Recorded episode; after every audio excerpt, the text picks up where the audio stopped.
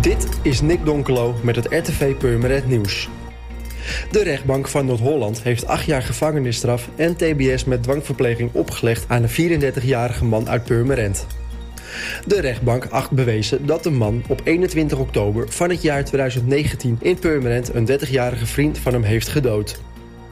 Het slachtoffer werd in de woning van de verdachte aangetroffen en bleek op uiterst gewelddadige wijze omgebracht.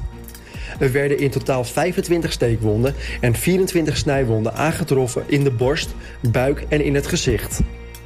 De straf die de rechtbank oplegt komt overeen met de eis van de officier van justitie.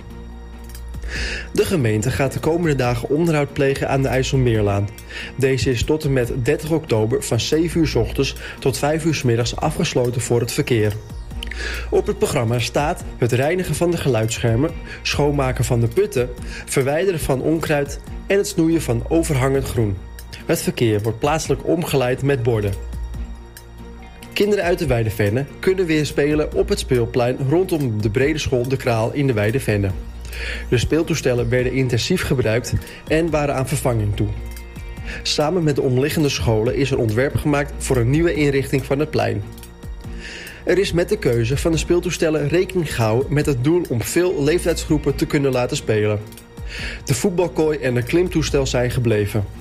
Nieuw op het plein langs de Zambesilaan zijn onder andere een vijfhoekige schommel, een wiebelbrug en diverse evenwichtstoestellen.